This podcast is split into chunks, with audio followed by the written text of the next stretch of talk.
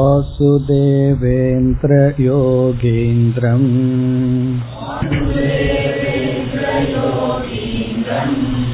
नत्वा ज्ञानप्रदं गुरुम्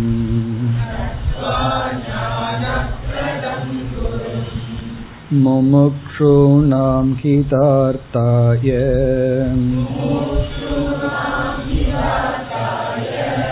तत्त्वबोधो विधीयते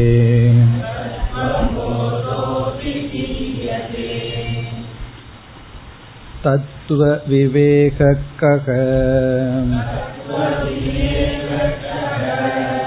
आत्मा सत्यम् तदन्यत् सर्वम् मिथ्येति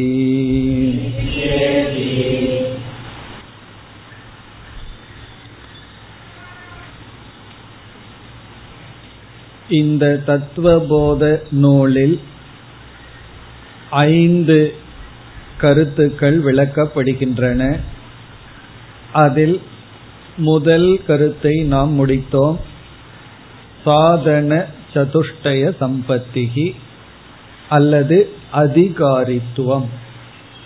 எப்படிப்பட்ட தன்மைகளுடன் நாம் விசாரத்தில் ஈடுபட வேண்டும்.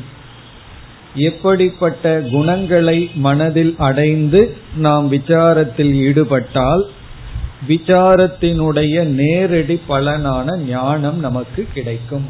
அந்த தகுதிகள் பேசப்பட்டது. அதை நாம் பார்த்து முடித்தோம். இரண்டாவதாக தத்துவ விவேகத்தை நாம் ஆரம்பிக்கின்றோம். இந்த தத்துவ விவேகத்தில் நான்கு தலைப்புகள் இருக்கின்றன. அந்த இரண்டாவது தலைப்பு அதாவது முதல் தலைப்பு சாதன சதுஷ்டய சம்பத்தி என்றால் இரண்டாவது தலைப்பு ஜீவ விசாரம். மூன்றாவது தலைப்பு சிருஷ்டி அல்லது ஈஸ்வர விசாரம். நான்காவது மகா வாக்கிய விசாரம். அல்லது ஜீவ ஈஸ்வர சம்பந்த விசாரம் ஐந்தாவது பலம். இந்த ஞானத்தினுடைய பலம். இதில் நாம் இரண்டாவது விசாரத்தை ஆரம்பிக்கின்றோம். அதாவது ஜீவ விசாரம். சாதன சதுஷ்டய சம்பத்தியை கூறியதற்கு பிறகு யாருக்கு இந்த தகுதி இருக்கிறதோ அவர்கள் தத்துவ விவேகத்துக்கு அதிகாரிகள் என்று சொன்னார். உடனே சிஷ்யன் தத்துவ விவேகம் என்றால் என்ன? என்ற ஒரு கேள்வியை கேட்டான். தத்துவ விவேக கக. அதற்கு பதில் ஆத்மா சத்தியம் ததன்ய சர்வம் மித்யா இது. ஆத்மா என்பது சத்தியமாக உள்ள ஒரு பொருள். ததன்ய ஆத்மாவுக்கு வேறாக இருக்கின்ற சர்வம் அனைத்தும் மித்தியா இதுதான் தத்துவ விவேகம். சென்ற வகுப்பில் இதை நாம் ஆராய்ந்தோம். விவேகம் என்ற சொல்லுக்கு கலந்து விடுதல் அந்த கலந்ததை பிரித்தல் என்பது பொருள். ஏற்கனவே கலந்திருக்கின்றது அதை நாம் பிரித்தலுக்கு விவேகம் என்று பெயர். இப்ப எதுவும் எதுவும் கலந்திருக்கின்றது என்றால் தத்துவமும் அதத்துவமும் கலந்துள்ளது. இங்க தத்துவம் என்றால் எது சத்தியமோ எது உண்மையோ அது தத்துவம். இப்ப எது உண்மையோ அந்த உண்மையும் உண்மைக்கு புறம்பாக இருப்பதும் கலந்துள்ளது. இப்ப உண்மையும் பொய்யும் கலந்துள்ளது. உண்மைய வந்து நம்ம சத்தியம் சத் என்று சொன்னால் அந்த சத்துடன் உண்மைக்கு வேறாக இருக்கின்ற அசத் கலந்துள்ளது. ஏற்கனவே இருப்பதனால் அதை நாம் பிரித்து புரிந்து கொள்வதுதான் தத்துவ விவேகம். இப்ப இதுல நம்ம வந்து பார்த்தோம். சத்தும் அசத்தும் கலந்துள்ளது. இது சத் இது அசத் என்று பிரித்தல். இப்ப இங்க நமக்கு ஒரு சந்தேகம் வந்தது. அசத் என்றால் இல்லாதது. இல்லாதது வந்து எப்படி கலக்கும்? இருக்கிறது தான் வந்து கலந்து விடும் என்றால் அந்த அசத்தை நாம் இரண்டாக பிரித்தோம். ஒன்று அது இல்லை நம்முடைய அனுபவத்துக்கும் இல்லை. இரண்டாவது அது இல்லை ஆனால் அனுபவத்திற்கு இருப்பது போல் தெரிகின்றது. பொய்யாக உற்பத்தியாகி இருக்கின்ற அதைத்தான் நம்ம வந்து மித்தியா என்ற சொல்லில் அழைக்கின்றோம். இந்த இல்லாமைக்கு சமஸ்கிருதத்துல இரண்டு சொற்கள். ஒன்று அசத் இனி ஒன்று மித்தியா. மித்தியான்னு சொன்னாலும் அசத்துன்னு சொன்னாலும் இல்லைன்னு தான் அர்த்தம். பிறகு இரண்டுக்குள் உள்ள வேறுபாடு அசத் என்றால் இல்லை பிளஸ் அனுபவத்திலும் இல்லை. மித்தியா என்றால் இல்லை ஆனால் அனுபவத்தில் இருப்பது போல் தெரியும். அறிவு வரும் வரை இருப்பது போல் தெரியும். அப்ப என்ன ஆகியிருக்கிறது என்றால் சத்தியமும் சத்தியத்துக்கு அல்லாத அசத்தான மித்தியாவும் கலந்து விட்டது அதற்கு நம்ம உதாகரணம் பார்த்தோம்.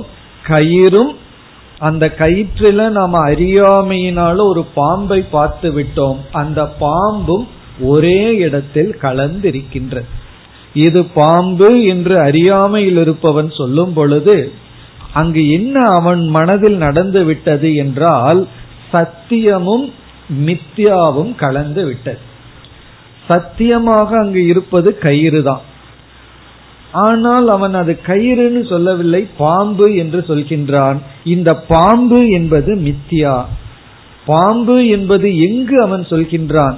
கயிறு ஒரு இடத்துல இருந்து வேற ஒரு இடத்துல பாம்புன்னு சொன்னிருந்தா பரவாயில்ல.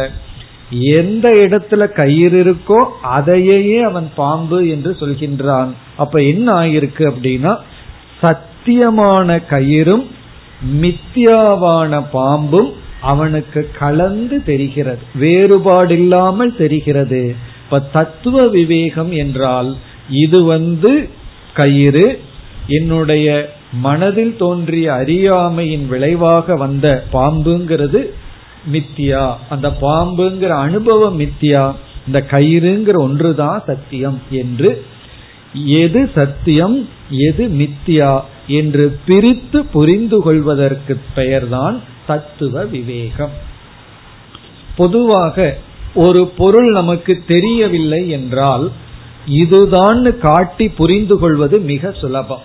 அங்க டீச்சிங் உபதேச முறை மிக சுலபம். ஆனால் ஒரு பொருளை தவறாக புரிந்து கொண்டிருந்தால் அந்த பொருளை விட்டுட்டு அந்த பொருள் மீது வேறு எதையோ ஒன்றை பார்த்து தவறு செய்துள்ளார். அங்கு இரண்டு ஸ்டெப்ல உபதேசம் நடக்க வேண்டும். முதல்ல தவறு என்னன்னு காட்டி பிறகு சரி என்ன என்று காட்ட வேண்டும். இப்ப நம்ம இங்க என்ன பண்ணிட்டோம்? சத்தியத்தை முழுமையாக நாம் தெரியாமல் இல்லை. சத்தியத்தையே நாம் முழுமையாக தெரியாமலும் இல்லை. அதே சமயத்துல மித்தியா என்ற ஒன்றை அந்த சத்தியத்துக்குள் பார்த்து கொண்டிருக்கின்றோம். இப்ப சத்தியமும் மித்தியாவும் கலந்திருக்கின்றது. சத்தியம் தெரிகிறது அது தவறாக தெரிகிறது. ஆகவே இங்கு உபதேசத்தினுடைய முறையும் சற்று மாறி இருக்க போகிறது. அதெல்லாம் என்னங்கிறத நம்ம பிறகு பார்ப்போம். இப்ப தத்துவ விவேகம் என்றால் நம் கண் முன்னாடி ஒரு உண்மை இருக்கு. அந்த உண்மை என்ன ஆயிருக்கு? பொய்யோடு கலந்து விட்டது. உண்மையும் பொய்யையும் கலந்து நாம் உண்மையை விட்டு பொய்யை மட்டும் பார்த்து கொண்டிருக்கின்றோம். ஆகவே நமக்கு விசாரம் தேவைப்படுகிறது. இப்ப இந்த கருத்துடன் மீண்டும் இந்த வாக்கியத்தை பார்த்தோம்னா சத்தியம்ங்கிற இடத்துல இங்கு ஆசிரியர் பயன்படுத்துகிறார் ஆத்மா சத்தியம். ஆத்மா என்ற ஒன்று சத்தியம் அதுதான் உண்மை. ததன்யத் சர்வம் என்றால் ஆத்மாவுக்கு அல்லாத அனைத்தும். ஆத்மா அல்லாத அனைத்தும் மித்தியா. மித்தியா என்றால் அனுபவத்தில் இருக்கு ஆனா உண்மையில கிடையாது. அசத் அல்லது அசத்துவம். இப்ப ஆத்மா என்ற ஒரு சொல்லை அறிமுகப்படுத்தி விட்டார். ஆத்மான்னு என்னமோ ஒன்று இருக்கு அதுதான் சத்தியம். இந்த ஆத்மாவுக்கு வேறாக இருக்கின்ற அனைத்தும் மித்தியா. ஆத்மாவுக்கு வேறாக இருத்தல் அப்படிங்கறத நாம இனி ஒரு சொல்லுல பயன்படுத்தலாம். அது அனாத்மா. அனாத்மா. ஆத்மா என்பது ஒரு சொல். ஆத்மா அல்லாதது அப்படிங்கறத அனாத்மா என்று சொல்கிறோம். அனாத்மா என்றால் என்ன? ஆத்மா அல்லாதது. ஆத்மாவை தவிர மீதி அனைத்தும். இதிலிருந்து என்ன தெரிகிறதுனா ஆத்மாவும் அனாத்மாவும் கலந்து விட்டது. அப்படின்னு என்ன?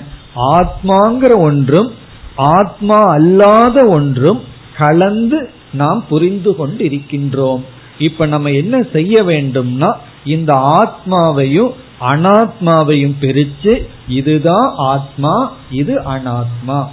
அப்படி பிரிச்சதுக்கு அப்புறம் என்ன செய்யணும்னா இந்த ஆத்மாவை சத்தியம்னு புரிந்து கொள்ள வேண்டும் இந்த அனாத்மாவை மித்தியான்னு புரிந்து கொள்ள வேண்டும்.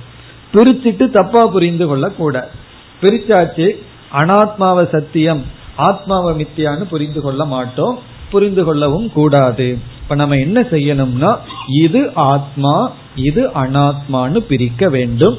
ஏன் பிரிக்க வேண்டும்னா ரெண்டும் கலந்து நமக்கு தெரிகிறது. இப்ப இத கேட்ட உடனே நம்ம மனசுல அடுத்த கேள்வி என்ன வரும்? ஒரு வார்த்தை நமக்கு அறிமுகப்படுத்தப்பட்டுள்ளது ஆத்மாங்கிற வார்த்தை. பிறகு இந்த ஆத்மாங்கிற வார்த்தையுடனேயே இனி ஒரு வார்த்தை அதுவும் ஆத்மாவோட சம்பந்தப்பட்டதுதான். அனாத்மா. அங்கேயும் ஆத்மா தான் இருக்கு. ஆத்மான என்னன்னே தெரியாத போது அனாத்மான நமக்கு என்ன புரியும்? இப்போ ஒருவருக்கு ஆத்மாங்கிற வார்த்தைக்கு அர்த்தம் தெரியல. அவர்கிட்ட கேக்குற அனாத்மாவுக்காவது அர்த்தம் சொல்லுவியான்னா? அனாத்மான என்ன ஆத்மா அல்லாதது? எனக்கு ஆத்மான என்னன்னு தெரிஞ்சாத்தேன ஆத்மா அல்லாததுன்னா என்னன்னு நான் புரிந்து கொள்ள முடியும். ஆகவே நமக்கு இப்போ அனாத்மாங்கிறத புரிஞ்சுக்கணும். ஆத்மாங்கிறதையும் புரிந்து கொள்ள வேண்டும். ஆகவே அடுத்த கேள்வி ஆத்மா என்றால் என்ன? நம்ம இந்த நூல்ல பார்த்தோம்னா ஒரு வார்த்தைய ஒரு கேள்வி கேட்டா அந்த கேள்விக்கு ஒரு பதில் சொல்லுவார். அந்த பதில்ல புரியாத சில வார்த்தை இருக்கு உடனே அதற்கு அது ஒரு கேள்வியாக வரும். அப்படியே இந்த நூல் செல்ல இருக்கின்றது. தத்துவ விவேகம்னா என்ன அப்படிங்கிற கேள்விக்கு ஆசிரியர் வந்து ஆத்மா சத்தியம் ஆத்மாவுக்கு வேறாக இருக்கின்ற அனைத்தும் மித்தியா. இதுதான் தத்துவ விவேகம்னு சொன்னார். இங்க சிஷ்யனுக்கு எனக்கு புரியுது ஆத்மான்னு என்னமோ ஒன்று அனாத்மான்னு ஒண்ணு அதாவது ஆத்மாவுக்கு புறம்பா ஒண்ணு. இந்த ரெண்டையும் பிரிச்சு புரிஞ்சுக்கிறது தான் சத்தியம். அதாவது தத்துவ விவேகம். இதுல ஆத்மாங்கிறது சத்தியம் அனாத்மாங்கிறது மித்தியா. இந்த அளவுக்கு புரியுது. இனி அடுத்த கேள்வி ஆத்மா என்றால் என்ன? அதான் அடுத்த கேள்வி. அதற்கான பதிலும் வருகின்றது. இப்பொழுது நாம் அதற்கு செல்வோம். ஆத்மா கக. ஸ்தூல சூக்ம காரண சரீரா व्यतिरिक्तः पञ्चकोश अतीतः सन् अवस्थात्रयसाक्षी सच्चिदानन्दस्वरूपक सन्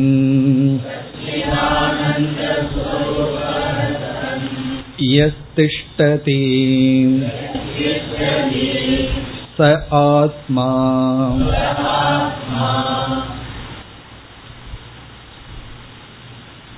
ஆத்மா கக ஆத்மா என்றால் என்ன ஆத்மாங்கிற சொல்லுக்கு அர்த்தம் என்ன இந்த சொல்ல நம்ம சிறு வயதிலிருந்தே தெரிஞ்சோ தெரியாமலோ நம்ம காதல விழுந்திருக்கோம் கேட்டிருப்போம் எவ்வளவோ முறை இந்த வார்த்தையை நம்ம கேட்டிருப்போம். ஆத்மா ஆத்மாங்கிற வார்த்தை. இப்பொழுது அந்த ஆத்மான என்ன அப்படிங்கறதா கேள்வி. இப்ப இந்த பதிலுக்கு போறதுக்கு முன்னாடி இந்த ஆத்மாங்கிற சொல்ல மிக மிக சுருக்கமா புரிந்து கொள்ள வேண்டும் என்றால் ஆத்மா அப்படின்னா வாட் வாட் இஸ் ஆத்மா? ஆத்மான என்ன? அதை மிக எளிமையாக புரிந்து கொள்ள வேண்டும் என்றால் அதற்கு பதில் நான் என்ற சொல்லினுடைய பொருள். எப்பொழுதெல்லாம் நான் நான்கிற வார்த்தையை சொல்ல பயன்படுத்துகிறோமோ அந்த சொல்லுக்கான அர்த்தம் தான் ஆத்மா. நான் நான்கிற வார்த்தையை நம்ம எவ்வளவு முறை பயன்படுத்துறோம்? ரொம்ப பயன்படுத்துற வார்த்தை அதுதான். காலையிலிருந்து சாயந்தரத்துக்குள்ள அதிகமா பயன்படுத்துற வார்த்தை நான்கிற வார்த்தை தான் அடுத்தது வந்து நான் என்னால். என்னால முடியும் நான் இதை செஞ்சேன் என்னுடையது அந்த என்னுடையது அது நானோட சம்பந்தப்பட்டது. நம்ம அதிகமா பயன்படுத்துற வார்த்தை நான். இந்த நான் ஒரு சொல்ல பயன்படுத்துறோம் அல்லவா? அந்த சொல்லுக்கு ஒரு ஆப்ஜெக்ட் பொருள் இருக்க வேண்டும் அல்லவா? அதுதான் ஆத்மா. அதாவது நாம ஒரு சொல்ல பயன்படுத்தும் பொழுது அந்த சொல்லுக்கான பொருளை தெரியாம பயன்படுத்தவே மாட்டோம். ஒரு சொல்ல நம்ம பயன்படுத்துறோம். அப்படி பயன்படுத்தும் பொழுதே அதுக்கு ஒரு அர்த்தத்தை மனசுல புரிஞ்சுட்டு தான் பயன்படுத்துவோம். இப்ப நான் நான்கிற வார்த்தையை நம்ம பயன்படுத்தி கொண்டு இருக்கின்றோம் அதற்கு ஒரு அர்த்தம் இருக்கும் அல்லவா? ஏதோ ஒரு பொருள் இருக்கும் அல்லவா? அதுக்கு பேர் தான் ஆத்மா. இப்பொழுது நான் நடந்து கொண்டு இருக்கின்றேன் அப்படின்னு நான் சொல்றேன். நான் நடந்து கொண்டு இருக்கின்றேன்னு சொல்லும் பொழுது அங்க எது நடந்துட்டு இருக்கு அப்படின்னு பார்த்தோம்னா நான்கிற சொல் வந்து என்ன சொல்லப்படுது? அது ஏதோ நடந்துட்டு இருக்கான் அப்ப நாம என்ன பொருள்ல நான்கிற வார்த்தையை பயன்படுத்தி இருக்கோம் நான்கிறது நம்முடைய இந்த உடல். என்ன இந்த உடல் நடக்கும் பொழுது நான் நடந்து கொண்டிருக்கின்றேன்னு சொல்றோம். அதை யாரும் தப்பா எடுத்துக்கிறது இல்லை சரியா புரிந்து கொள்கிறார்கள். இப்ப வந்து ஒருவர் என்னிடத்துல கேட்கிறார் நீங்க என்ன செய்து கொண்டிருக்கின்றீர்கள் என்னுடைய உடல் நடந்து கொண்டு இருக்குதுன்னு சொன்னா தான் அதை தப்பா புரிஞ்சுக்குவார். இவருக்கு ஏதோ சரியில்லையோ அப்படின்னு சொல்லி அப்ப நான் நடந்துட்டு இருக்கேன் நான் பேசிட்டு இருக்கேன் நான் எழுதி கொண்டிருக்கின்றேங்கிறது காமனா மற்றவர்களால் ஏற்றுக்கொள்ளப்படுவது. அதை தவிர்த்து வேற ஏதாவது சொன்னா தான் ப்ராப்ளம் ஆகவே என்ன அர்த்தமாகுது? தெளிவா நான் இந்த உடம்பு தான் நான். ஆனா சில சமயம் நம்ம என்ன பண்றோம்? என்னுடைய உடல் அப்படின்னு பயன்படுத்திடுறோம். இப்ப டாக்டர் கிட்ட போய் நான் நடந்து கொண்டிருக்கின்றேன் போது நான்கிற சொல்லுக்கு என்னுடைய உடல் தானே? இப்ப டாக்டர் இடத்துல போய் நம்ம என்ன சொல்றோம்? நான் சரியில்லை அப்படியா சொல்றோம்? நான் சரியில்லை டாக்டர் அப்படின்னா சொல்றோம். அப்படி சொன்னோம்னா நீங்க பார்க்க வேண்டிய டாக்டர் வேறேன்னு அனுப்பிச்சிருவார். என்னுடைய உடல் சரியில்லை.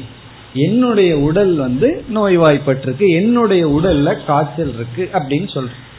அப்ப இங்க என்ன பண்ணிட்டோம் திடீர்னு? ஒரு நேரத்துல நான்கிற சொல்லுக்கு இந்த உடலை சொல்லிட்டோம். வேற இடத்துல நான்கிற சொல்லுக்கு வேற ஏதோ அர்த்தத்தை சொல்லி உடல் என்னுடையதாயிடுது. இப்ப நான் கொஞ்சம் டிஸ்டர்ப் ஆயிட்டு இருக்கேன் ஐ ஆம் டிஸ்டர்ப்டுன்னு சொல்றோம். அப்ப என்ன ஆகுது? மனதுல வந்து ஏதோ ஒரு சஞ்சலம். அப்ப மனதில் இருக்கிற சஞ்சலத்தை நான் டிஸ்டர்படா இருக்கேன். நான் வந்து இப்ப வந்து மனதுல பாதிக்கப்பட்டவனாக இருக்கிறேன். ஐ ஆம் டிஸ்டர்ப்டுன்னு சொல்றேன் அப்ப என்னாச்சு அந்த இடத்துல? நாங்கிற சொல்லு நம்முடைய மனசுக்கு போயிடும். இப்போ நான் ஒன்றும் அறியாதவன் அப்படின்னு சொல்றேன் எனக்கு தெரியாதுன்னு சில சமயம் சொல்லுவான் நான் இதை ஒன்றும் அறியாதவன். அல்லது நான் இதை அறிந்தவன் அப்படின்னு சொல்றோம். இப்ப நான்கிற சொல் எது அறிகின்றது? நம்முடைய அறிவு அறிகின்றது. அப்ப இதுல இருந்து என்ன தெரிகிறதுனா நான்கிற சொல்ல நம்ம பயன்படுத்தி கொண்டு இருக்கோம் சில சமயங்கள்ல அந்த நான்கிற சொல் உடலை குறிக்குது சில சமயம் மனசை குறிக்குது சில சமயம் புத்தியை குறிக்கின்றது. அப்படி பல இடத்த குறிச்சிட்டு இருக்கு இப்ப யாராவது வந்து நீ உயிரோடு இருக்கிறியா? அப்படின்னு நம்ம கிட்ட கேட்டா முதல்ல கேட்க மாட்டாங்க அவங்க சரியானவர்களா இருந்தா. நம்ம என்ன சொல்லுவோம்? ஆமா நான் இருக்கின்றேன். நான் இல்லைங்கிறது நான் இருக்கிறனே அப்படின்னு சொல்றோம். இப்ப நான்கிறவன் ஒரு இருக்கின்ற ஒரு பொருள். பிறகு நீ வந்து அறிவு சுரூபமா இல்ல கல்லு மண்ண போல ஜடமானவனா அப்படின்னு கேட்டா நான் வந்து ஜடமானவன் அல்ல அறிவு சுரூபமானவன். நான் ஒரு கான்சியஸ் பிரின்சிபிள் அப்படின்னு சொல்றேன் அதனாலதான் யாராவது நம் மீது ஏதாவது தவறா பேசினா என்ன என்ன ஜடங்கு நினைச்சிட்டியா? உணர்வு இல்லாதவன் இந்த கொச்சை தமிழ்ல சொல்லுவாங்க சொரணை இல்லாதவன் நினைச்சிட்டியா? அப்படின்னு என்ன அர்த்தம்? எனக்கு ஒரு உணர்வு இருக்கின்றது. நான் ஒரு கான்சியஸ் பீயிங் அப்படிங்கறத நம்ம சொல்றோம்.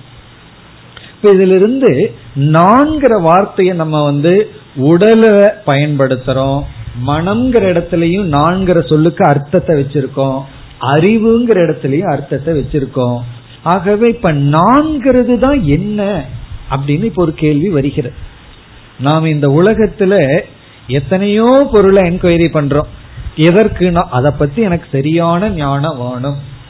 அறகுறையான ஞானத்தோட நான் வந்து எந்த ஆப்ஜெக்டையும் பயன்படுத்த விரும்பல. ஒரு பொருள் வாங்கினோம்னா அதை பற்றி ஃபுல் என்கொயரி பண்ணி விசாரம் பண்ணி அதை பற்றி நம்ம முழுமையா புரிஞ்சுக்கிறோம். அந்த நான்கிற சொல்லு இருக்கே. அதை எவ்வளவு முறை நம்ம வாழ்க்கையில பயன்படுத்தி இருக்கோம் அந்த நான்கிற ஒரு சொல்ல பயன்படுத்தி அதுக்கு ஏதோ ஒரு பொருள் அர்த்தத்தில் இருக்கே அது சரியா நான் புரிஞ்சிருக்கிறேனா அப்படிங்கிறது ஒரு கேள்விக்குறிதான். இப்ப நான்கிற வார்த்தையை நம்ம பயன்படுத்துறோம். அந்த நான்கிற வார்த்தையில நான் என்ன அர்த்தம் புரிஞ்சிருக்கிறனோ அது சரியான அறிவா? அதுதான் கேள்வி. நான் நான் பயன்படுத்துற வார்த்தையில இந்த நான்கிற சொல்லுக்கு என்ன ஒரு அறிவு நம்ம மனசுல இருக்கோ அது இருக்கு. அந்த மனசுல ஒரு அறிவு இருக்கு. அந்த அறிவு சரியானதா அப்படின்னு கேட்டா அங்கதான் வேதாந்தமானது ஆரம்பம் ஆகிறது. ரொம்ப பேர் கேட்பாங்க வேதாந்தம் எங்க ஆரம்பிக்கின்றது? ஃபர்ஸ்ட் ஸ்டெப் என்ன? சாதன சதுஷ்டையெல்லாம் அந்த ஃபர்ஸ்ட் ஸ்டெப்புக்கு முன்னாடி இருக்கிற என்ட்ரன்ஸ் தான் கேட்டு தான். வேதாந்தம் எங்க ஆரம்பிக்கின்றது அப்படின்னு சொன்னா நீ வந்து நான் நான் ஒரு சொல்ல பயன்படுத்தி இருக்கிறையே அந்த சொல்லுக்கு கண்டிப்பா ஒரு அர்த்தத்தை மனசுல நினைச்சு பயன்படுத்தி கொண்டிருக்கின்றாய் அந்த புரிஞ்சிட்டது சரியா தவறா அப்படின்னு சொன்னா அந்த இடத்துலதான் நமக்கு வந்து தத்துவமும் அதத்துவமும் கலந்துள்ளது. அதாவது நம்ம என்ன சொல்றோம்? நான் அப்படிங்கிறதுக்கு உண்மையான ஒரு பொருள் இருக்கு. இதுதான் உண்மையிலேயே நான். ஆனா உண்மையிலேயே நான் அல்லாத ஒன்னு இருக்கு. நாம என்ன பண்ணியிருக்கோம்? நான்கிற சொல்லுக்கு நான் என்பதற்கு உண்மையான ஒரு பொருளும் நான் என்ற சொல்லுக்கு அந்த உண்மையான பொருளுக்கு வேறான பொருளும் இந்த இரண்டையும் கலந்து நான் நான் என்று நாம் புரிந்து கொண்டு விவகாரம் செய்து கொண்டு வருகின்றோம். அப்ப நான்கிற சொல்லுல நான் இருக்கு. நான்கிற சொல்லுல என்ன அர்த்தம் இருக்கணுமோ என்ன உண்மை இருக்கணுமோ அதுவும் இருக்கு. நான் அல்லாததும் இந்த நான்கிற சொல்லில் கலந்திருக்கின்றது. நாம கலந்து புரிஞ்சிருக்கோம். அதை எப்படி நீங்க ப்ரூவ் பண்ணுவீர்கள்? எப்படி அதை நிரூபிப்பீர்கள் அப்படின்னு சொன்னா இப்பவே நம்ம அதை நிரூபிச்சிடலாம். எப்படி என்றால் எது என்னுடையது அப்படின்னு சொல்றேனோ அது கண்டிப்பா நான் அல்லதானே.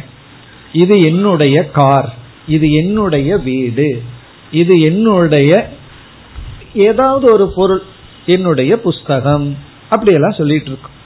என்னுடையது அப்படின்னா இதுல இருந்து என்ன? என்னுடையது வேற நான் வேற. அப்போ எதையெல்லாம் என்னுடையதுன்னு சொல்றனோ அது நான் அல்ல. அதை நான் நான் சொல்லக்கூடாது. பிறகு எதை நான் சொல்றனோ அதை என்னுடையதுன்னு சொல்லக்கூடாது. அதுதான் லாஜிக் ஆனா நம்ம ஏற்கனவே பார்த்த உதாரணத்துல இந்த உடலை சில சமயம் நான் சொல்றோம். நான் பேசிக் கொண்டிருக்கின்றேன் நான் நடந்து கொண்டிருக்கின்றேன் சில சமயம் என்னுடையதுன்னு சொல்றோம். அப்போ என்னுடையது அப்படிங்கிறது இந்த உடல் சில சமயம் ஆகுது சில சமயம் இந்த உடல் நான் ஆகிறது. இதிலிருந்து என்ன தெரியுதுன்னா இந்த நான்கிற சொல்லுல நாம புரிஞ்சிட்டு இருக்கிற விதத்துல ஏதோ ஒரு குழப்பம் இருக்கின்றது. குழப்பம் இருந்தா தானே மாத்தி மாத்தி பேசுவோம். ஒரு சரியான அறிவு இருந்தா நம்ம மாத்தி மாத்தி பேச மாட்டோம். ஒழுங்கா சொன்னதையே சொல்லுவோம் எங்க நம்ம பொய் சொல்றோமோ அங்கதான் நாலு கிராஸ் கொஸ்டின் கேட்டா மாத்தி சொல்லிடுவோம் அப்படித்தானே பல சமயங்கள்ல தப்பு செய்பவர்கள் மாட்டிக்கொள்கிறார்கள். உண்மையை செஞ்சவன் அவனுக்கு வேற பொய் சொல் தெரியாது உண்மையவே சொல்லிட்டு இருப்பான். என்ன கிராஸ் கொஸ்டின் கேட்டாலும் அவன் தவறவே மாட்டான். இந்த ஏதாவது ஒரு தப்பு பண்ணிட்டு போலீஸிடமோ கோர்ட்லயோ பொய் சொல்லி கொண்டிருப்பவன் அவன் பொய் சொல்றான் அந்த பொய்ய முறிப்பதற்கு நாலு கிராஸ் கொஸ்டின் கேட்டா அவன் மாறி சொல்லிடுவான். ஒருவன் அப்படி சொல்லல அப்படின்னா இவங்களுக்கு கிராஸ் கொஸ்டின் கேட்க தெரியலன்னு அர்த்தம். அவன் மாத்தி சொல்ற அளவுக்கு புத்திசாலித்தனமா கொஸ்டின் கேட்க தெரியலன்னு அர்த்தம். எந்த பொய்யுமே சரியான கேள்வி கேட்டா அந்த பொய்னு கண்டுபிடிச்சிடலாம். நோ ஃபுல் ப்ரூஃப்னு சொல்லுவார்கள். எந்த கிரைமே ஃபுல் ப்ரூஃப் கிடையாது. இப்ப இதுல என்ன தெரியுதுன்னா இதே விஷயம் நம் இந்த நான்கிறதுலயும் வந்துருது. இந்த நான் நான்கிற சொல்லிட்டு இருக்கிறதுல நான் அல்லாத பொய்யையும் நான்ல கலந்து வச்சிருக்கோம். இப்ப விசாரம் என்ன அப்படின்னா எது உண்மையான நான்? எது நான் அல்லாதத நான்கிறதுக்குள்ள கலந்து நான் தப்பா புரிஞ்சிருக்கேன். இதுதான் இப்பொழுது விசாரம். இப்ப ஆத்மா அப்படின்னு சொன்னா நான்கிற சொல்லினுடைய உண்மையான அர்த்தம். இது ஆத்மாவுக்கான மிக எளிமையான லட்சணம். ஆத்மா இஸ் ஈக்வல் டு நான் என்ற சொல்லினுடைய சரியான பொருள். பிறகு அனாத்மா என்றால் என்ன? ஆத்மா அல்லாதது நான் அல்லாதது. இப்ப என்ன ஆயிடுது அப்படின்னா இந்த நான்கிறதுக்கு ஒரு சரியான பொருள் இருக்கும் அல்லவா? அந்த பொருளுடன் நான் அல்லாத சிலவற்றை நான் அல்லாத அனைத்தையும் அல்ல நான் அல்லாத சிலவற்றை இந்த நான்கிறதுக்குள்ள சேர்த்து கலந்து புரிந்துள்ளேன். ஆகவே ஆத்மா கக அப்படிங்கிற கேள்விக்கு பதில் இப்ப எப்படி வரப்போகிறது அப்படின்னு சொன்னா கேள்வி ரொம்ப சின்னது. ஆத்மா கக சிஷ்யம் ஈஸியா கேட்டான் ஆத்மான என்னன்னு? குரு எவ்வளவு பெருசா பதில் சொல்றாரு பாரு. இந்த பதில் இல்ல என்ன இருக்கு அப்படின்னு சொன்னா நான்கிற சொல்லுக்கு ஏதோ ஒரு பொருள் அதுதான் இருக்கணும். ஆனா என்ன ஆயிடுது? அந்த பொருளுக்கு அப்பாற்பட்ட சிலதும் அதுல கலந்திருக்கு. ஆகவே குரு எப்படி பதில் சொல்றார் அப்படின்னா நான் என்பது நீ ஏற்கனவே சிலதையெல்லாம் கலந்து வச்சிருக்கிறையல்ல அதையெல்லாம் சொல்லி நீ எதையெல்லாம் கலந்து வச்சிருக்கிறையோ அதையெல்லாம் குரு சுட்டிக்காட்டி இதிலிருந்து வேறுபட்ட இது மட்டும் நான் அப்படின்னு பதில் சொல்ற ஆத்மா ககங்கிற கேள்விக்கு என்ன பதில் அப்படின்னா இவர் வந்து இதுதான் ஆத்மான்னு சொல்லணும். அது ஃபர்ஸ்ட் ஃபார்ம் ஆஃப் டீச்சிங் அது எப்ப நடக்கும் அப்படின்னா ஒருவர் வந்து நடந்து போயிட்டு இருக்கும் பொழுது என்னமோ தெரியுது. என்ன இது அப்படின்னு கேக்குற உடனே நம்ம என்ன பதில் சொல்றோம்? இது கயிறு. சிம்பிள் என்ன இதுன்னு கேட்கிறார் கயிறுன்னு சொல்லிடுறோம். இது ஒரு விதமான டீச்சிங் இப்ப ஆத்மான என்னன்னே நமக்கு தெரியாம இருந்து இந்த ஆத்ம விஷயத்துல நம்ம ஏற்கனவே அனாத்மாவை கலக்காம இருந்தோம்னா குரு வந்து இதுதான் ஆத்மான்னு சொல்லியிருப்பார். ஆனா நம்ம என்ன பண்ணிட்டோம்? ஆத்மாங்கிற ஒரு தத்துவத்துல அனாத்மாவை கலந்துட்டோம். நம்ம ஏற்கனவே அந்த தப்ப பண்ணிட்டோம். எப்படின்னா கயிறு இடத்துல இவன் பாம்பை ஏற்கனவே பார்த்துட்டான். அப்ப ரெண்டாவதா இவன் என்ன கேக்குறான்? இந்த பாம்பு எப்படி வந்தது? இந்த பாம்பிடமிருந்து நான் விடுதலை அடைய வேண்டும்ங்கிறான். அப்ப குரு என்ன சொல்லி ஆகணும்? இந்த எதை நீ பாம்புன்னு பார்த்துட்டு இருக்கிறையோ அது பாம்பல்ல கயிறு அப்படின்னு அவர் சொல்லி ஆக வேண்டும். அப்ப டீச்சிங் வந்து ரெண்டு ஸ்டெப்ல இருக்கு. ஒன்னு நீ பாக்குற தப்பான ஒன்ன சொல்லி அதை நீக்கி பிறகு சரியானதை சுட்டி காட்டி ஆக வேண்டும். அதே போலதான் ஆத்மான என்னங்கிற கேள்விக்கு இதுதான் ஆத்மான்னு சொல்வதுடன் எது ஆத்மா அல்லவோ அதை நம்ம ஆத்மாவில் கலந்துள்ளோம் அதை பிரிச்சு வேற காட்டுற. அப்ப இங்க பதில் எப்படி வருதுன்னா நம்ம ஏற்கனவே சிலவற்றை ஆத்மா அல்ல. ஆத்மா அல்லாத அனாத்மாவை ஆத்மாவுடன் கலந்துள்ளோம். இனி அடுத்த கேள்வி எதை நான் கலந்து வச்சிருக்கேன்? எதை நான் ஆத்மாவிடம் சேர்த்தியுள்ளேன்? அப்படின்னா அப்படி இங்க சில தத்துவத்தை சொல்ற. சிலதையெல்லாம் சொல்லி இதையெல்லாம் நீ ஆத்மாவிடம் கலந்துள்ளாய். நான்கிற சொல்லுக்கு அர்த்தம் இல்லை. ஆனா அர்த்தமா புரிந்துள்ளாய். அதை சொல்லி இப்படிப்பட்ட அனாத்மாவிலிருந்து வேறுபட்ட இப்படிப்பட்ட தன்மையானது ஆத்மா. இப்ப நம்முடைய பதில் எப்படி வரப்போகிறது? சில அனாத்மாக்களை எல்லாம் சொல்லி இப்படிப்பட்ட அனாத்மாவிலிருந்து வேறுபட்ட இப்படிப்பட்ட தன்மையை உடையது ஆத்மா. அப்ப நமக்கு இங்க ரெண்டு லிஸ்ட் வரப்போகுது. ஒரு லிஸ்ட் வந்து அனாத்மா இனி ஒரு லிஸ்ட் வந்து ஆத்மா. ஆத்மா என்றால் என்ன என்ற கேள்விக்கு இப்பொழுது நாம் பார்க்க போகின்ற பதில் இப்படிப்பட்ட அனாத்மாவுக்கு வேறான இப்படிப்பட்ட தன்மையை எது உடையதோ அது ஆத்மா. இதுதான் பதில். இப்படிப்பட்ட அனாத்மாவுக்கு வேறான இதிலிருந்து வேறாக இருக்கின்ற இப்படி இருக்கின்ற எதுவோ அது ஆத்மா.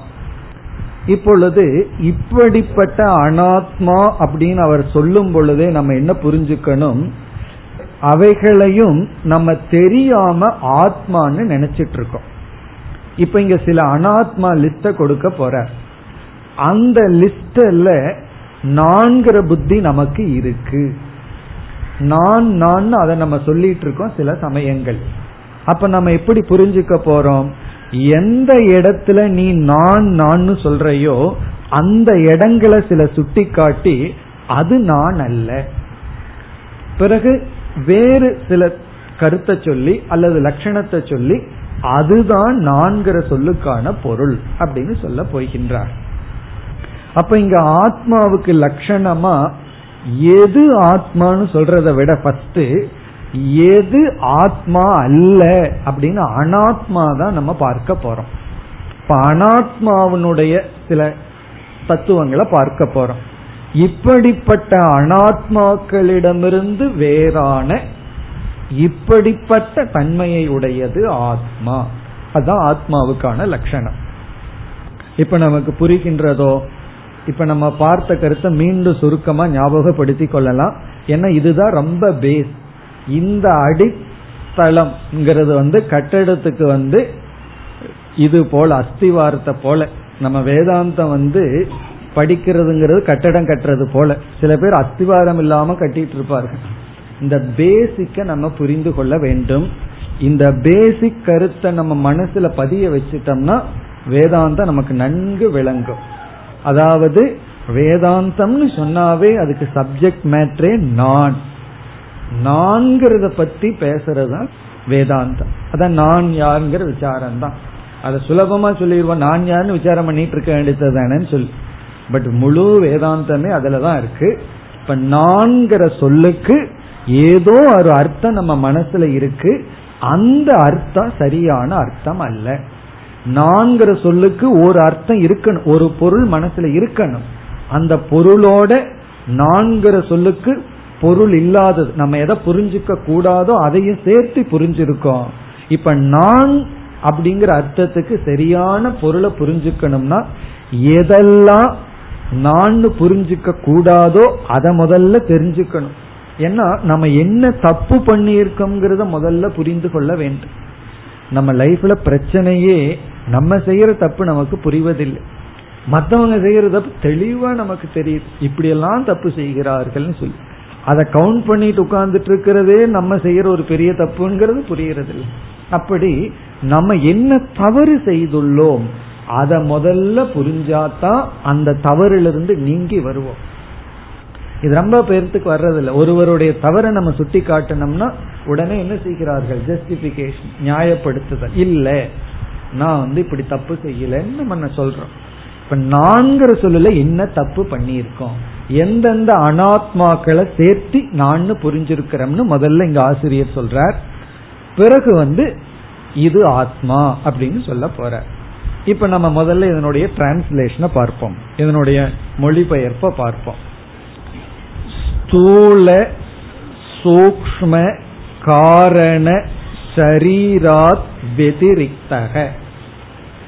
ஆத்மா என்றால் என்ன என்பதற்கு இங்கு பதில் வெதிரிக்தக அப்படின்னா இதற்கு அப்பாற்பட்ட இது அல்லாத இதுக்கு வேறான வெதிரிக்தகன வேறான டிஃபரண்ட் ஃப்ரம் வேறான. அப்படின்னு என்ன? இதையெல்லாம் நம்ம ஆத்மானு புரிஞ்சிட்டோம்னு அர்த்தம். எவை அல்ல அப்படின்னா ஸ்தூல சூக்ம காரண சரீரா முதல்ல வந்து இதனுடைய மேலோட்டமான அர்த்தத்தை பார்த்துட்டு பிறகு கொஞ்சம் விளக்கம் பார்ப்போம். பிறகு இப்ப ஸ்தூல சூக்ம காரணம் அப்படிங்கிறது மூன்று விதமான உடல். இந்த சரீரம்னு ஒரு வார்த்தை இருக்கு. அதை எடுத்து ஒவ்வொரு இடத்துலையும் போடணும். ஸ்தூல சரீரம் சூக்ம சரீரம் காரண சரீரம் அப்படி ஸ்தூல சரீரத்திலிருந்தும் சூக்ம சரீரத்திலிருந்தும் காரண சரீரத்திலிருந்தும் வேறான. ஸ்தூல சூக்ம காரண சரீராத் வெதிரிக்தக. இப்ப நான் அப்படின்னு நம்ம பயன்படுத்துற சொல்லுக்கு என்ன பொருள் அப்படின்னு கேட்டா நான் நான்கிற வார்த்தையை பயன்படுத்துறியே அதுக்கு என்ன அர்த்தம்னு கேட்டா ஸ்தூல சூக்ம காரண சரீரத்துக்கு வேறானது. அப்படின்னா இந்த மூணு சரீரத்தையும் நான்கிற சொல்லுக்குள்ள நம்ம தெரியாம போட்டோம் அர்த்தம். அடுத்தது வந்து பஞ்ச கோஷ அதீதக சன். ஐந்து விதமான கோஷத்தையும் கடந்தது. இங்க அதீதகன வெதிரித்தகன எடுத்துக்கொள்ளலாம். வேறானது.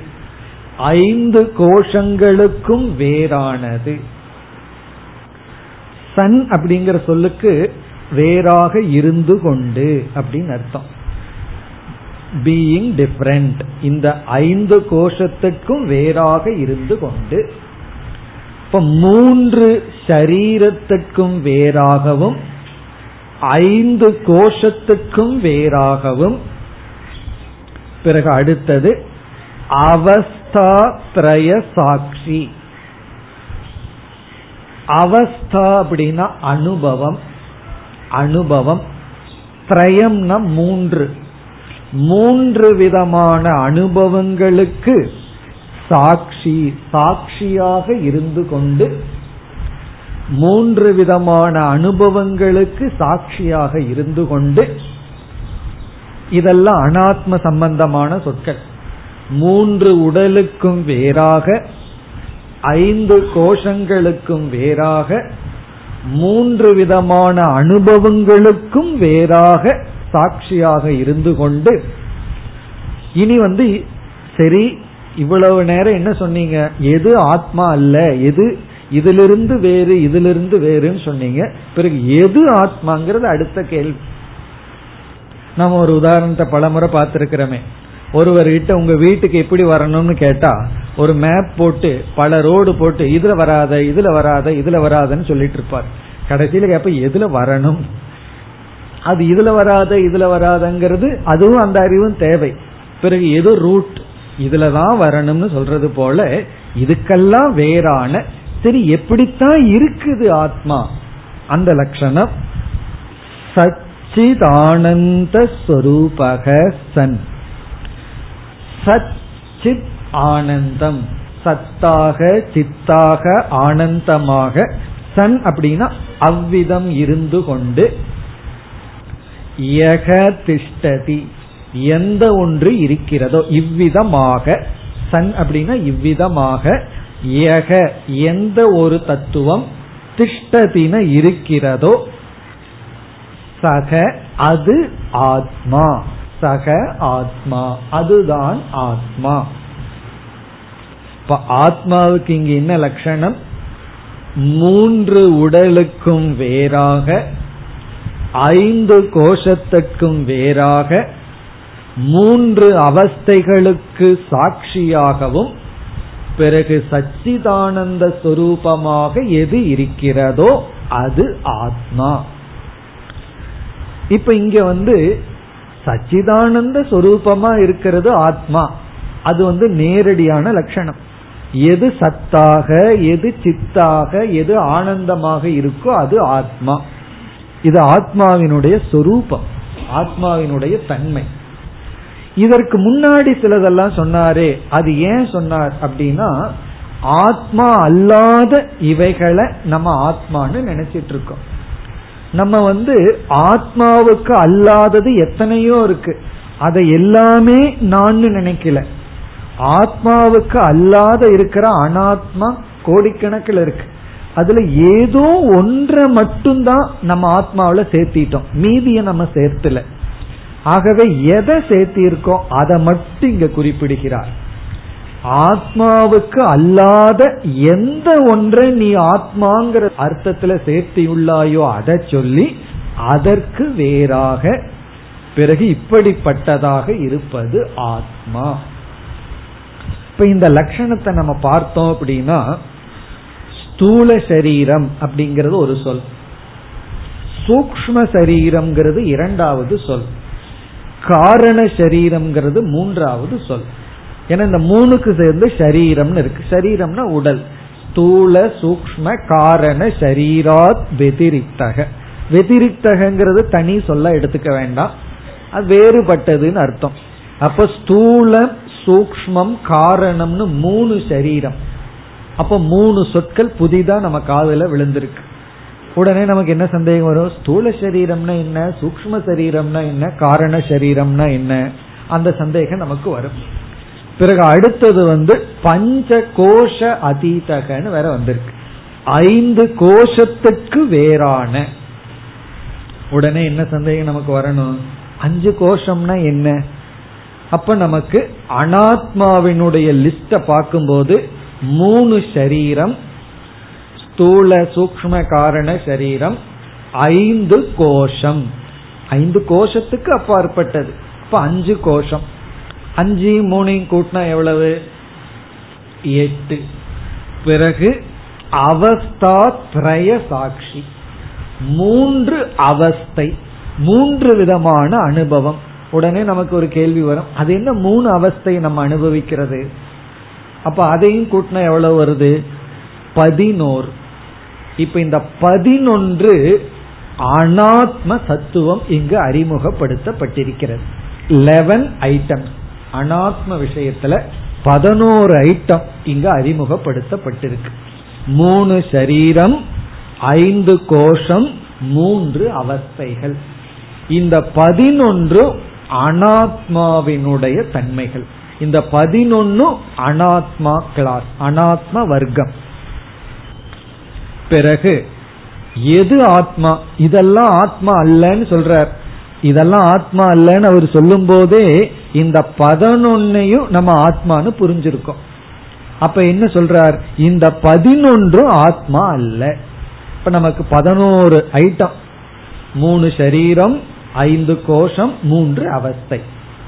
பிறகு ஆத்மா என்னங்கிறதுக்கு இவர் அர்த்தம் கொடுக்கும் பொழுது சத் சித் ஆனந்த சொரூபம்னு சொல்ற சொரூபம்னா இங்க தன்மைன்னு அர்த்தம். என்ன தன்மை? மூன்று தன்மையை அறிமுகப்படுத்துறார்.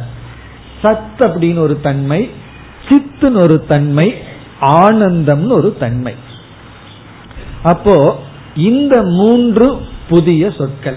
சத்துனா என்ன சித்துனா என்ன ஆனந்தம்னா என்ன? மீதி எல்லாம் இப்படி எது இருக்கோ அது ஆத்மா. அப்ப இந்த பதினொன்னு பிளஸ் த்ரீ எவ்வளவுனா பதினான்கு. இந்த பதினான்கு புதிய சொற்கள் நமக்கு இந்த லட்சணத்துல வந்துடுது.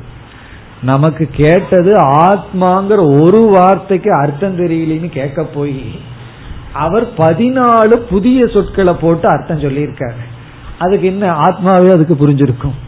இப்ப நம்ம ஆத்மாங்கிற ஒரு சொல்லுக்கு எனக்கு அர்த்தம் தெரியலன்னு கேட்டா இவர் என்ன பண்ணியிருக்காரு?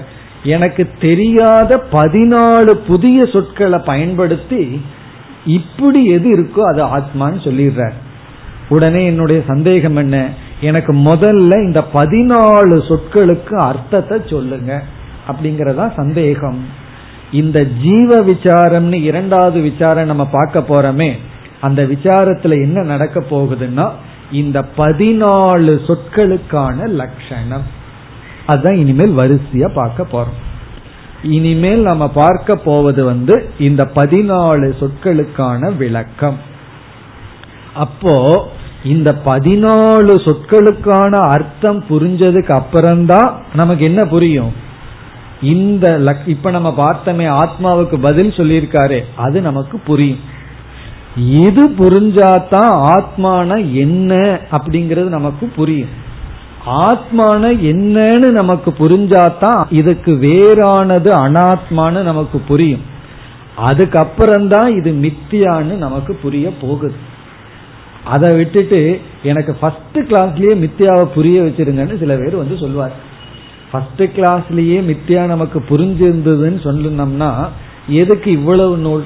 ஆத்மாக்கு முன்னாடியே மித்தியாங்கிறது நமக்கு புரிஞ்சிடுதுன்னு சொன்னா வேதாந்தத்துல இவ்வளவு நூல்கள் வந்திருக்கவே வந்திருக்காது அப்ப நம்ம மித்தியாங்கிறத கடைசியில புரிஞ்சுக்க போறோம். பிறகு ஆத்மாங்கிறது இப்ப கேட்கிறமே தவிர ரொம்ப தூரத்துக்கு அப்புறம் தான் நமக்கு புரிய போகுது. காரணம் என்ன? ஆத்மான என்னன்னு தெரியாம ஒரு கேள்வியை கேட்டு அந்த கேள்விக்கு பதில புரிஞ்சுட்டா ஆத்மாவை புரிஞ்சுக்குவோம். அந்த பதில்ல நமக்கு தெரியாத பதினாலு சொற்கள் அமைந்திருக்கிறது. ஆகவே இனிமேல் சிஷ்யனுடைய கேள்வி வந்து இந்த குருவானவர் ஆத்மானா என்னன்னு ஒரு பதில் சொன்னார் இல்லையா? அந்த பதில்ல வர்ற வரிசையா பதினாலு ஐட்டம். அந்த பதினாலு ஐட்டத்தையும் வரிசையா சிஷ்யன் கேள்வி கேட்க குரு பதில் சொல்ல போறார். அந்த பதில் முடியும் பொழுது தத்துவ போதத்தினுடைய இரண்டாவது டாபிக் ஜீவ விசாரம் முடிவடையும். அப்ப ஜீவ விசாரத்துல நம்ம என்ன பண்ண போறோம்? இந்த போர்டீன் டேர்ம்ஸுக்கான லட்சணத்தை பார்க்க போறோம்.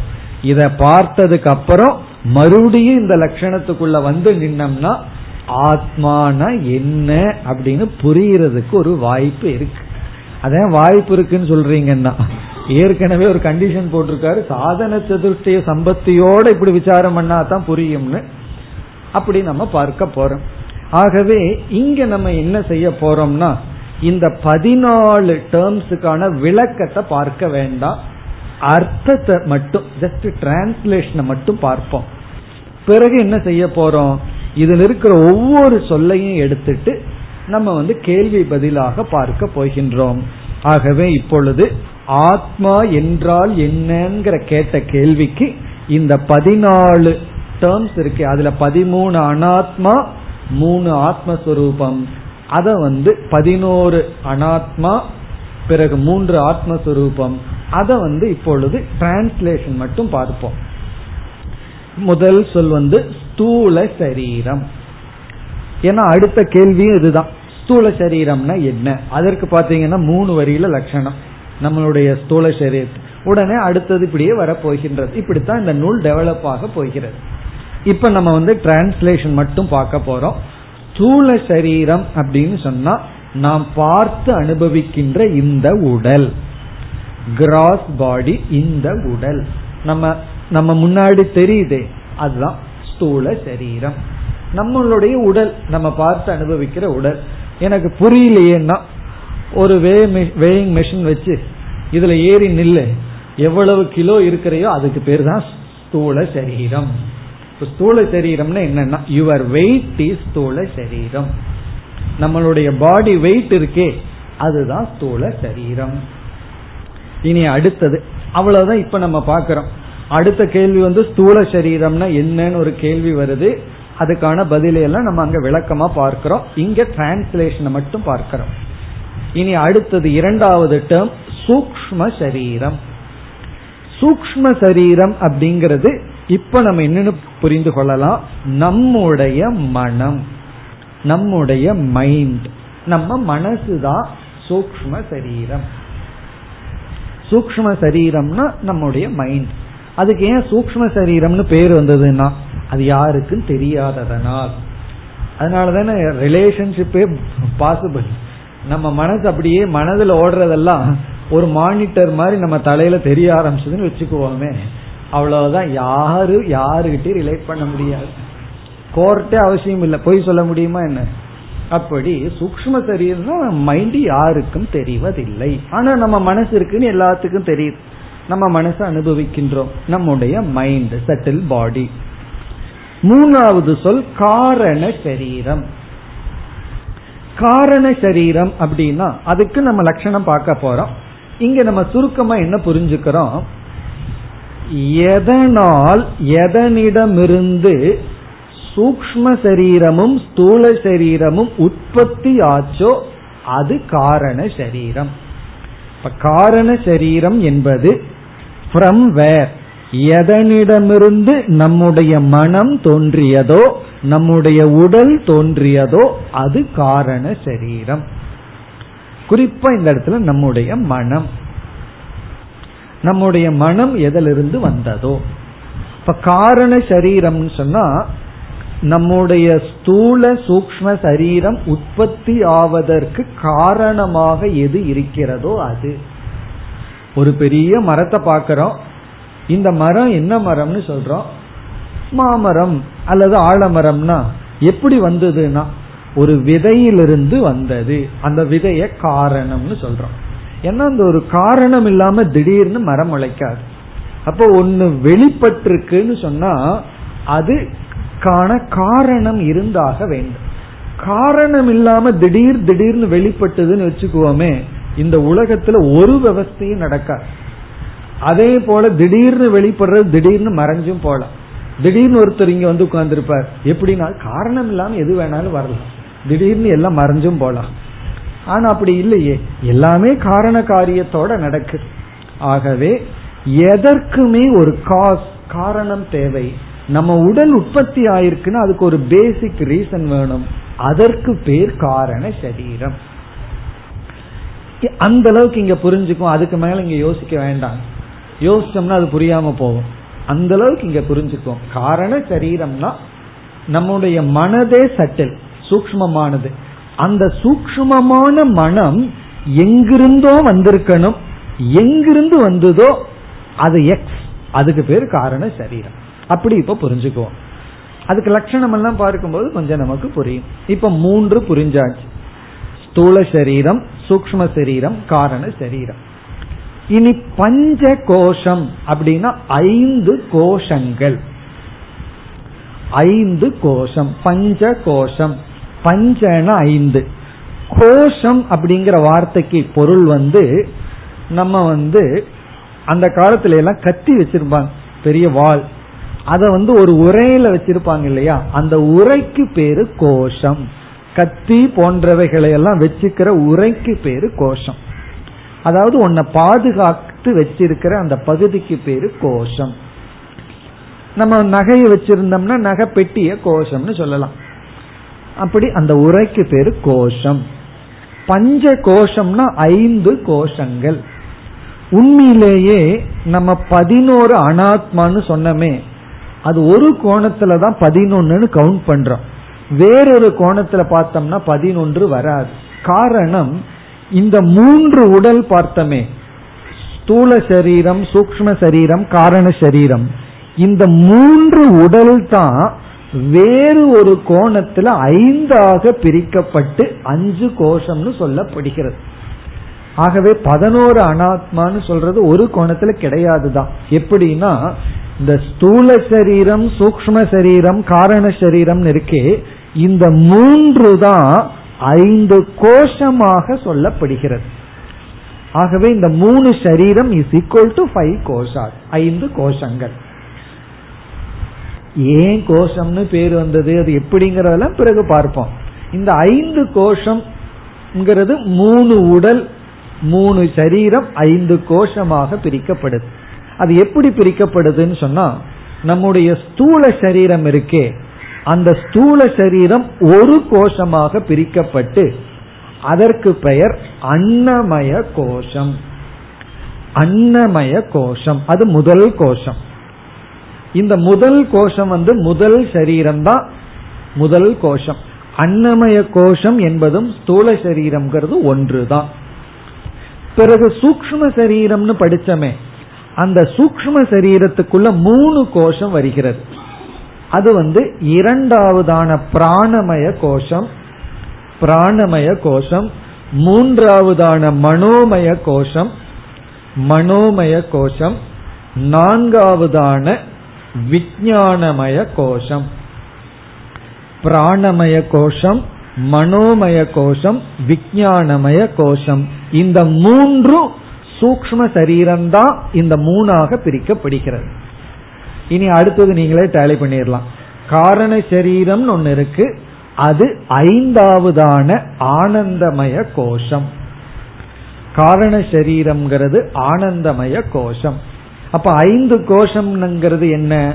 அன்னமய கோஷம் பிராணமய கோஷம் மனோமய கோஷம் விஜயானமய கோஷம் ஆனந்தமய கோஷம். இந்த ஐந்து கோஷத்துக்கும் அப்பாற்பட்டது. உண்மையிலேயே மூணு சரீரத்துக்கு அப்பாற்பட்டதுன்னு சொல்லிட்டாவே அஞ்சு கோஷத்துக்கு அப்பாற்பட்டது தான் இருந்தாலும் மூணு படி தாண்ட முடியலன்னா இடையில ஒரு சின்ன இது வச்சுக்கிறது போல. சிலதெல்லாம் படி ரொம்ப பெருசா இருந்ததுன்னா இடையில ஒரு சின்ன ஸ்டூல் வைக்கிறது போல இங்க மூணு சரீரம் ஐந்தாக பிரிக்கப்பட்டுள்ளது. இப்ப ஐந்து மூணு எட்டு. இந்த அன்னமயம்னா பிராணமயம்னா என்னென்னலாம் அந்த லட்சணத்துல பார்ப்போம். இனி மூன்று அவஸ்தைகள். அவஸ்தாத்ரய சாட்சி. மூணு அவஸ்தைகள் அப்படின்னா இப்ப நாம இருக்கிறது ஒரு அவஸ்தை அதற்கு பெயர் ஜாகிரத அவஸ்தா விழிப்பு நிலை. இப்ப நம்ம இருக்கிற இப்ப நம்ம இருக்கிறதுனா இங்க யாராவது தூங்கிட்டு இருந்தா அவங்கள விட்டுருக்கோம் விழித்துட்டு இருக்கிற நம்ம. இப்ப நம்ம இருக்கிற அவஸ்தை. இரண்டாவது கனவு நிலை.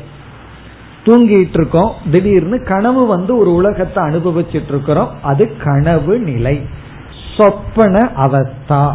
இரண்டாவது அனுபவம். நமக்கு வர்ற மூணு அனுபவத்துல இப்ப இருக்கிற விழிப்பு நிலை இரண்டாவது கனவு நிலை மூன்றாவது ஆழ்ந்த உறக்கம்.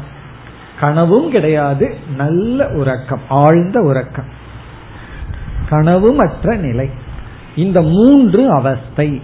இப்ப ஆத்மாவுக்கு லட்சணம் சொல்லும் போது இந்த மூன்று அவஸ்தைக்கும் உள் இல்லாமல் மூன்று அவஸ்தையையும் அனுபவிக்காமல் இந்த மூணு அவஸ்தைக்கும் சாட்சியாக சாட்சியாகனா மூணு அவஸ்தையையும் அனுபவிக்காமல் இருப்பதுன்னு அர்த்தம்.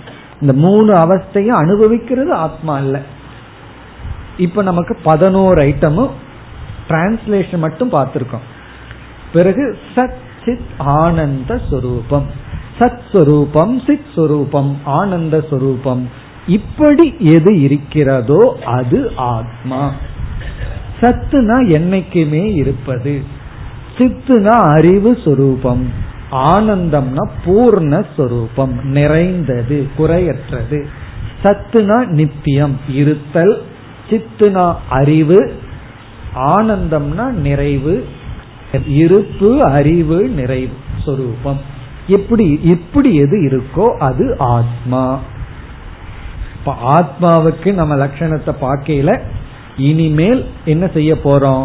ஜீவ விசாரம் எப்ப முடிய போகுதுன்னா இந்த பதினாலு சொற்களுக்கான அர்த்தத்தை பூர்த்தி பண்ணும் பொழுது ஜீவ விசாரம் முடியுது ஆத்ம விசாரம் முடியுது. அதற்கப்புறமும் நம்ம இந்த லட்சணத்தை நம்ம படிச்சோம்னா நமக்கு இந்த லட்சணம் நன்கு விளங்கும். இனி நம்ம அடுத்த வகுப்புல இந்த பதினான்கு ஐட்டத்துல ஒவ்வொன்றாக பார்க்க ஆரம்பிக்கின்றோம். ॐ पूर्णमधपूर्णमिधं पूर्णात्पूर्णमुदच्छते पूर्णस्य पूर्णमादाय पूर्णमेवावशिष्यते ॐ शान्ति शान्ति शान्तिः